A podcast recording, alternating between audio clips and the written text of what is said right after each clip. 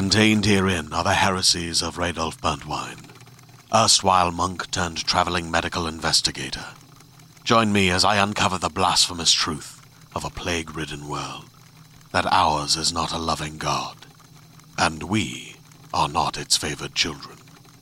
The Heresies of Radolf Burntwine, coming January 2nd, wherever podcasts are available. And now, a special edition of the Toddcast Podcast.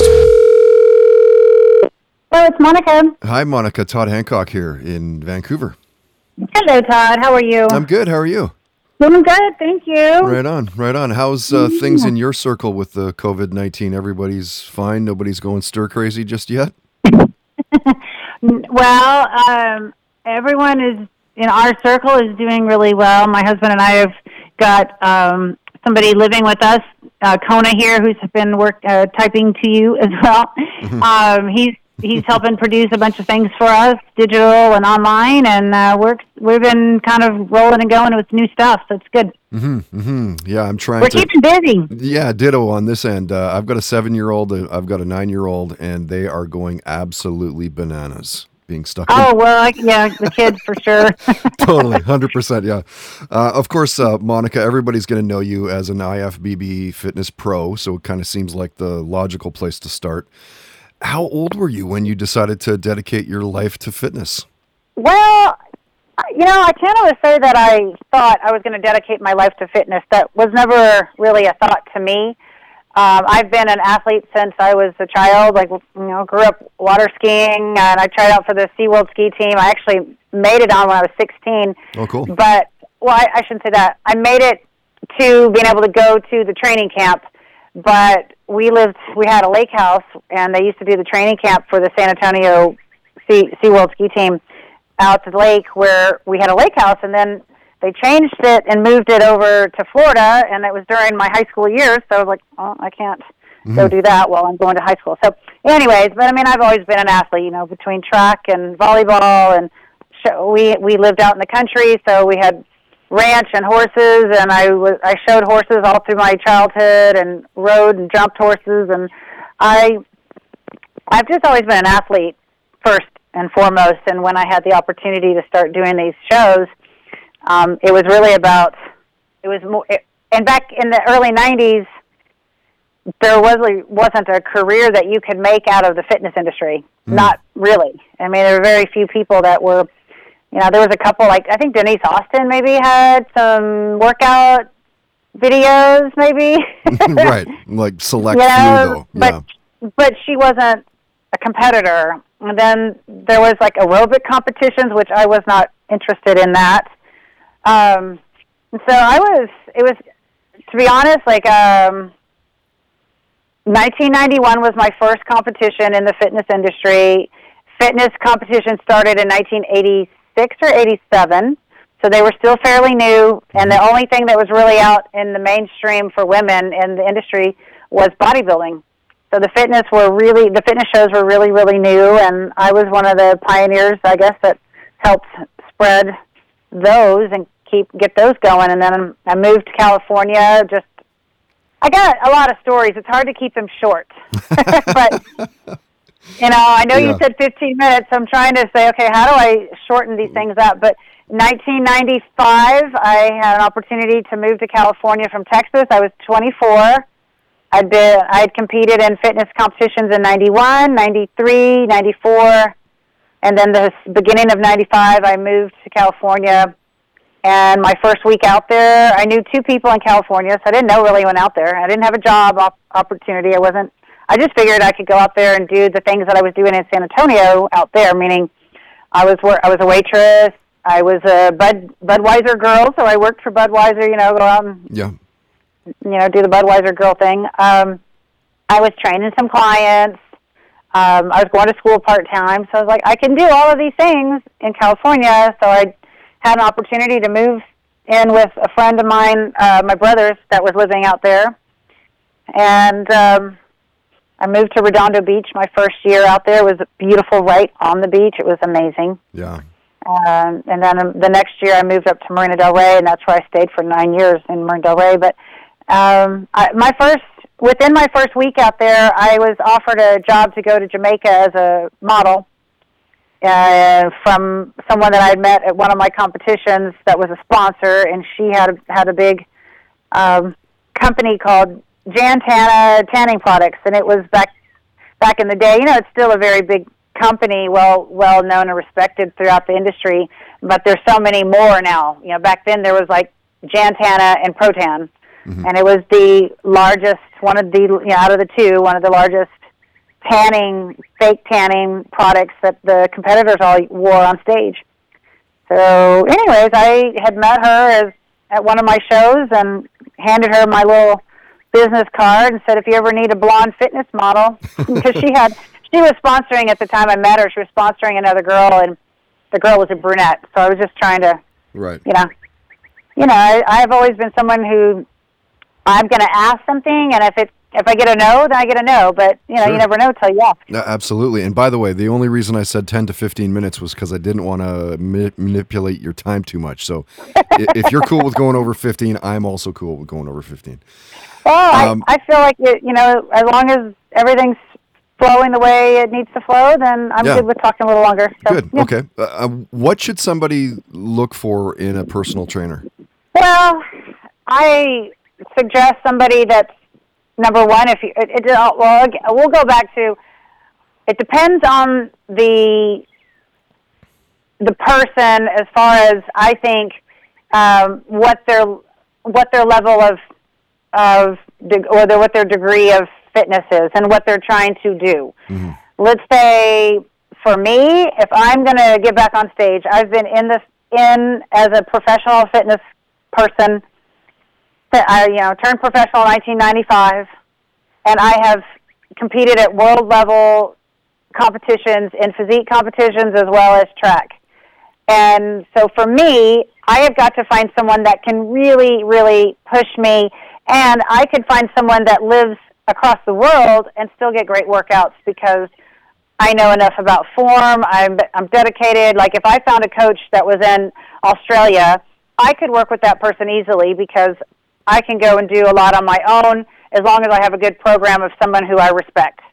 Now, let's take someone that is brand new, that's never worked out, that doesn't know about exercise, that doesn't know how to do proper form, mm-hmm. that maybe is intimidated in the gym setting, then that person is going to need to find someone that they can really relate to, and they may need to have gender specific. For me, I could, uh, you know, I probably, well, I've had a few female uh, trainers, but like two. In my whole career, I usually work with men, and only because they, it just seems to be what's fit for me best.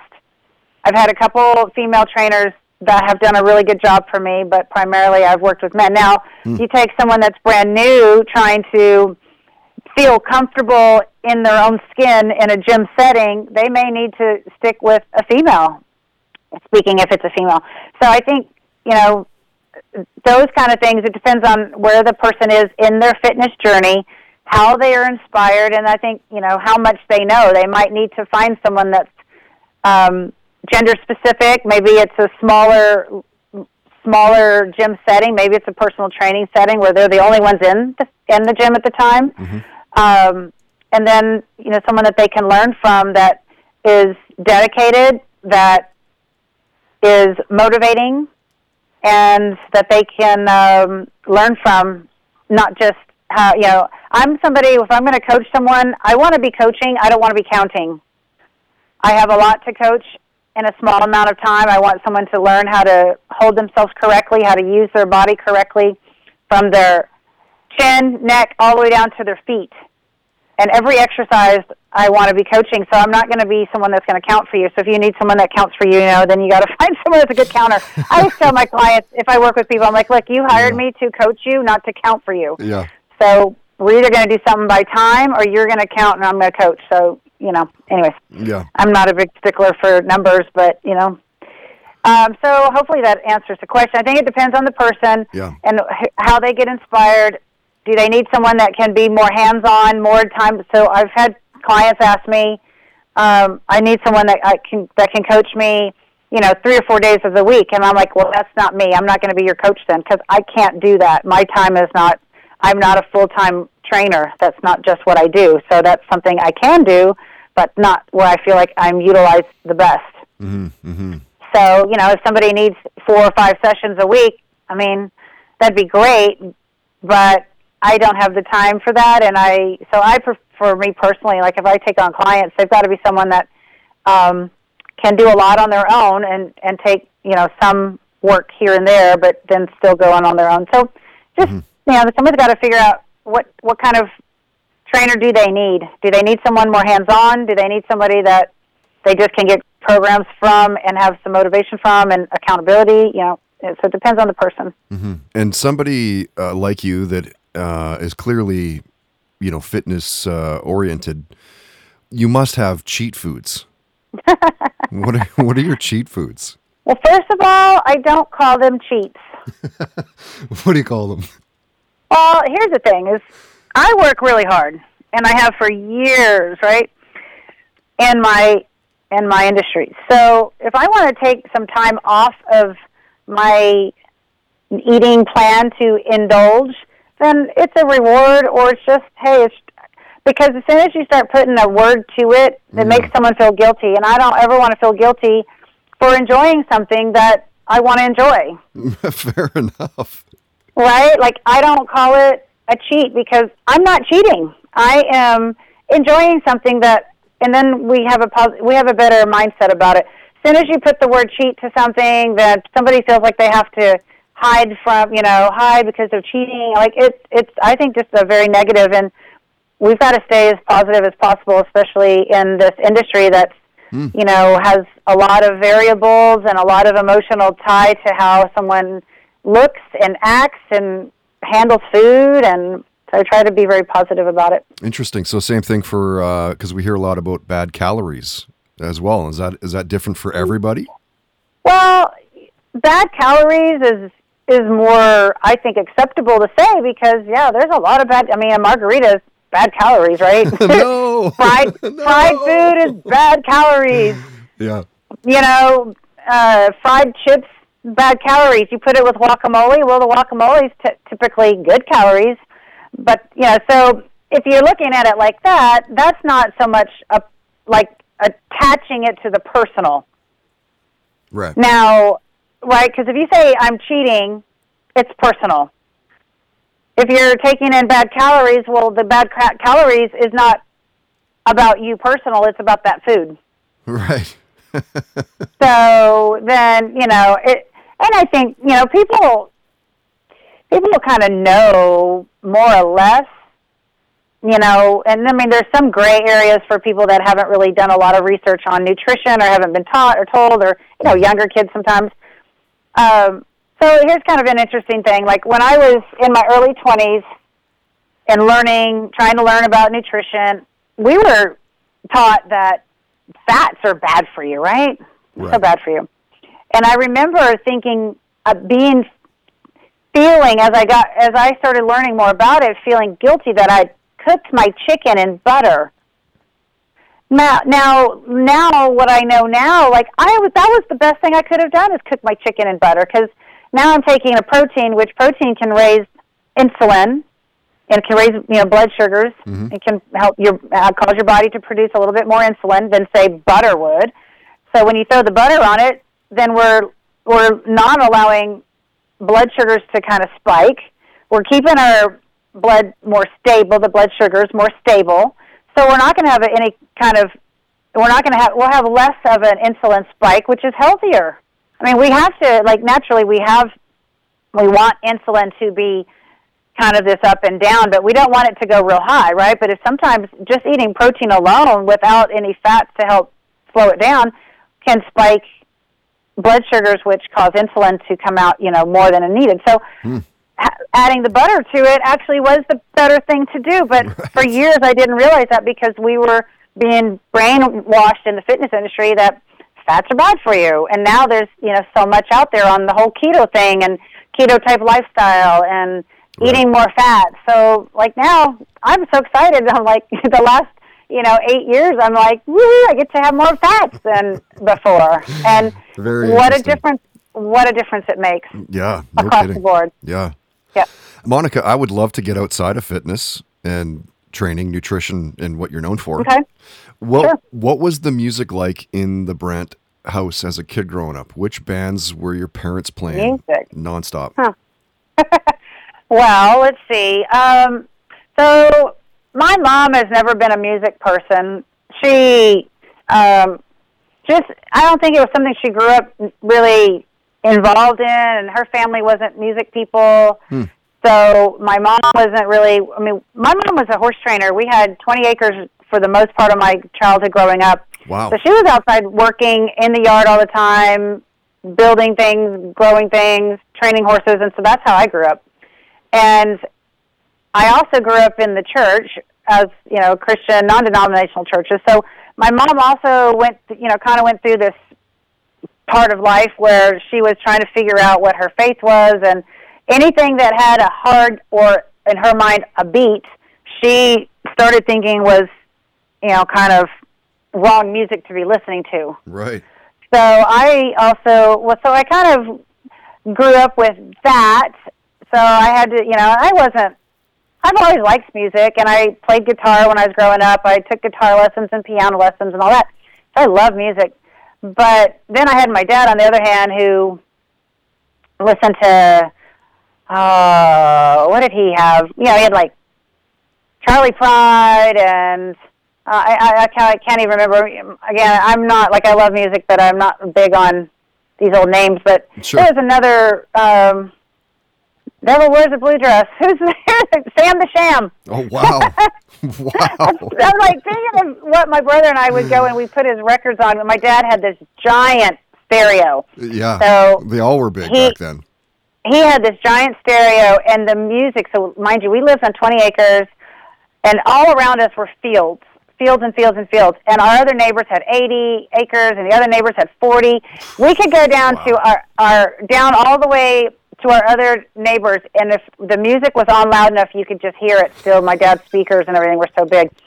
But Awesome. yeah he was yeah so you know he had the other kind of music. But my brother would play it sometimes. But so it was that, but I grew up listening to a lot of Christian music and Christian bands and you know, Amy Grant, Charles Harris, Sure. Bryan Duncan. And, and of course now all of the Christian music is what I listen to as an adult primarily because I like to build my spirit more than anything else because that in turn I can build everything else around my spirit being strengthened and so I listen to stuff that is quality in my mind that's not a bunch of um, bad stuff verses and things that are going to affect me negatively, even if I don't think they are. Sometimes they do. Right. That's great. So, And what was your first concert? first concert. Well, we had we had concerts in the church. I remember Stryper coming to the church. Stryper. Okay. Stryper, right? Um, but just how about how about we do this? My the two uh, concerts that I've been to as an adult in the last couple of years. Uh, in January, we went to my husband and I went to Vegas with some friends, and we saw George Strait, which was amazing. Oh, wow. and I got Great to go to yeah, and I got to go to Arizona with some friends a couple maybe two years ago, a year and a half ago, and we had really really amazing seats for Pink. Uh, my girlfriend's husband purchased all these you know seats for me and my girlfriends. And uh, limo and dinner and all that. So we got to go on a very special girls' night out to go see Pink. so it, that was fun. Very cool. I bet you that show was amazing. She was great. Yeah, I really enjoyed it. You know, I, I love music, but I don't want to see anything that's too tacky or Yeah. make me uncomfortable kind of thing. I just want to be, I want to be, there's enough you can do as Yeah, an just- entertainer just without entertain crossing me. the line. Yeah. Yeah, hey, have good know what you're saying. music, Yeah. have good dance, good dance, good music, you know, find light shows and Yeah. theatrical stuff, but don't make it risque, to, you know, over the top and too sexual, all that. Just, just keep it, keep it good. Yeah. No, I feel that. We have a ton of time on our hands right now. What are you binge watching for shows? Well, um, since my husband and I both started these new um, online business structures, uh, there has not been a lot of time for binge watching. However, we did in the very beginning of the whole lockdown. We did watch the Tiger Oh, show. the, the Tiger King. Yeah. Yeah, we did. And here's a f- interesting little information. In, I guess, in the early 2000s or the late 90s, I can't remember when it was because it had to have been whenever that first they first kind of opened that up. I was doing an appearance in Oklahoma, and I was on stage as a. So it must have been when I. It must have been the early 2000s because I wasn't doing a routine, but I came out as a as a as a guest, and they they did this magic, you know, show per se on stage with a large cat. Oh. And as I'm thinking back about it, the very next day after the show, because they had this cat on the stage and I was on the stage, and they did this kind of light show, and it the cat was there, and then it came, and then it, and then I appeared. so Yeah. they, ma- you know, I was a guest for this bodybuilding and fitness show.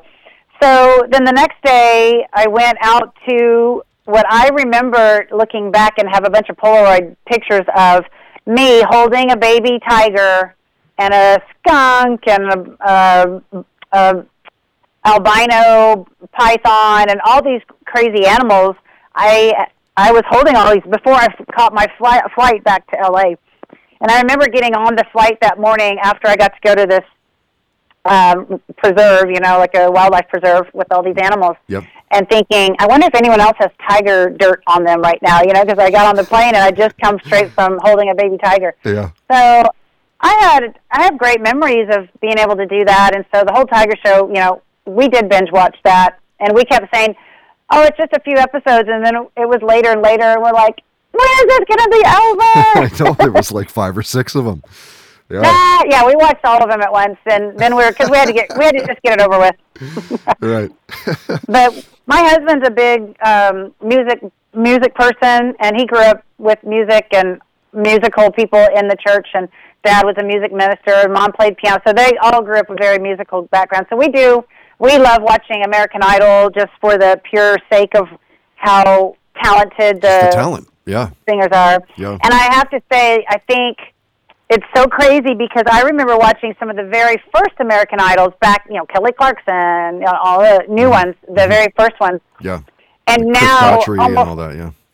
right? And so now every person on there is like, I've been, I grew up watching American Idol, and it's just so crazy to think these kids, you know, they started watching it two or three years old, and that was their goal. And they started singing and performing and taking mm-hmm. lessons with the goal of getting on American Idol. So I think the talent has been is is crazy talented now. All I mean, you could, I don't think if I was 20, like I would have had to I would have feel like I would have had to been performing my whole life to get on that stage and you know or go audition for that, right? Because 100, nowadays 100%. Yeah. Yeah. Yeah, 100%. yeah. Yeah. But we do enjoy that. We don't really binge watch it. We do record it and then you know we watch it so we can fast forward and then exactly. Exactly. Yeah. Uh, are you guys fans of the superhero movies that that are being made, like the Deadpool and X Men, Wonder Woman, and all that? Um, I, not. I can't say that we're fans. I think that it's fun sometimes, and of course, I'm a animated cartoon kind of fan. So my husband's like, eh, he could take it or leave it. He'll watch them with me, but, um, but I, you know, I like some of it. We just, I think right now, honestly, we are so focused on trying to make sure that we take advantage of this lockdown kind of situation where my husband travels for horse shows all the time. That's a big part of our business. And while he's home, you know, we're really focused on trying to do everything we can to have a very productive time while we're here at home so that when everything starts opening back up, we have some good things in place to add to our businesses and be able to, you know, figure out how to keep them rolling with things opening back up too. So um, we try not to get too bogged down with TV, movies, and but you know, last night we did watch um, Urban Cowboy, and I'll tell you why. Remember John Travolta, Urban yeah, Cowboy? yeah, I remember that. Yeah. So my husband is is a cowboy. We have uh, a quarter horse uh, horse training business. He's been doing that for 30 years, as I've been doing my fitness stuff. And we have a young girl who's 19 now, as a barn you know, barn management, and we have an intern from Czech Republic who is working there. She's on a J one visa, staying in the barn working too, and she's in her late twenties. So my husband put that movie on last night. They were here, and we watched that because it was just kind of a fun. Hey, let's watch Urban Cowboy, you know, because they're all in Yeah. the horse stuff. That is a fun show. Yeah. Yeah, so it, it, what was so funny to me is just how immature they acted through the movie. I know, right? Yeah. Yeah. Yeah. I'm like they act. Yeah, but it was fun. We that was kind of we liked it, and of course we like the old spaghetti westerns too with Clint Eastwood. Yeah. Well, of course, those are awesome. Yeah, good old stuff. With the whole COVID 19, uh, did you see that the government had released videos of the UFOs and it kind of just was a blip in the news? Did you see that? Yeah, I do. I, I am keeping up with quite a few um, prophetic pastors that I love to listen to, and I do keep up with some of the secular um, kind of stuff as well. Just I like to hear, and I've been hearing a lot about this whole UFO thing. yeah. Um, and I'm I like to be aware of what is being talked about because I feel like it's important that we hear and understand and know. So I've been I'm a learner at heart. That's uh, one of my I guess strengths. I, in fact, I even did the Gallup Strength Finder test one time, and my number one out of 34 strengths is, was learner. Oh, nice. So I love I love learning things, and I, I am one to you know be conscious and careful of what I listen to Yep. and what I allow in my conscious and in my brain and all that. But I do like to be aware of what's being said and talked about, and so yeah, there's a lot of that stuff that I've been watching and for the last quite a few years. And, and do you believe that aliens have visited Earth? No, I have a whole different idea about that. Yeah. I don't believe that it's an alien like we think it is. I mean, I, as a Christian, I feel like it's more of a demonic spirit that can form into whatever we they think we want to see. Right. Are you Star Wars or Star Trek? Well, let's see. I have fond memories of. Well, my brother was a big.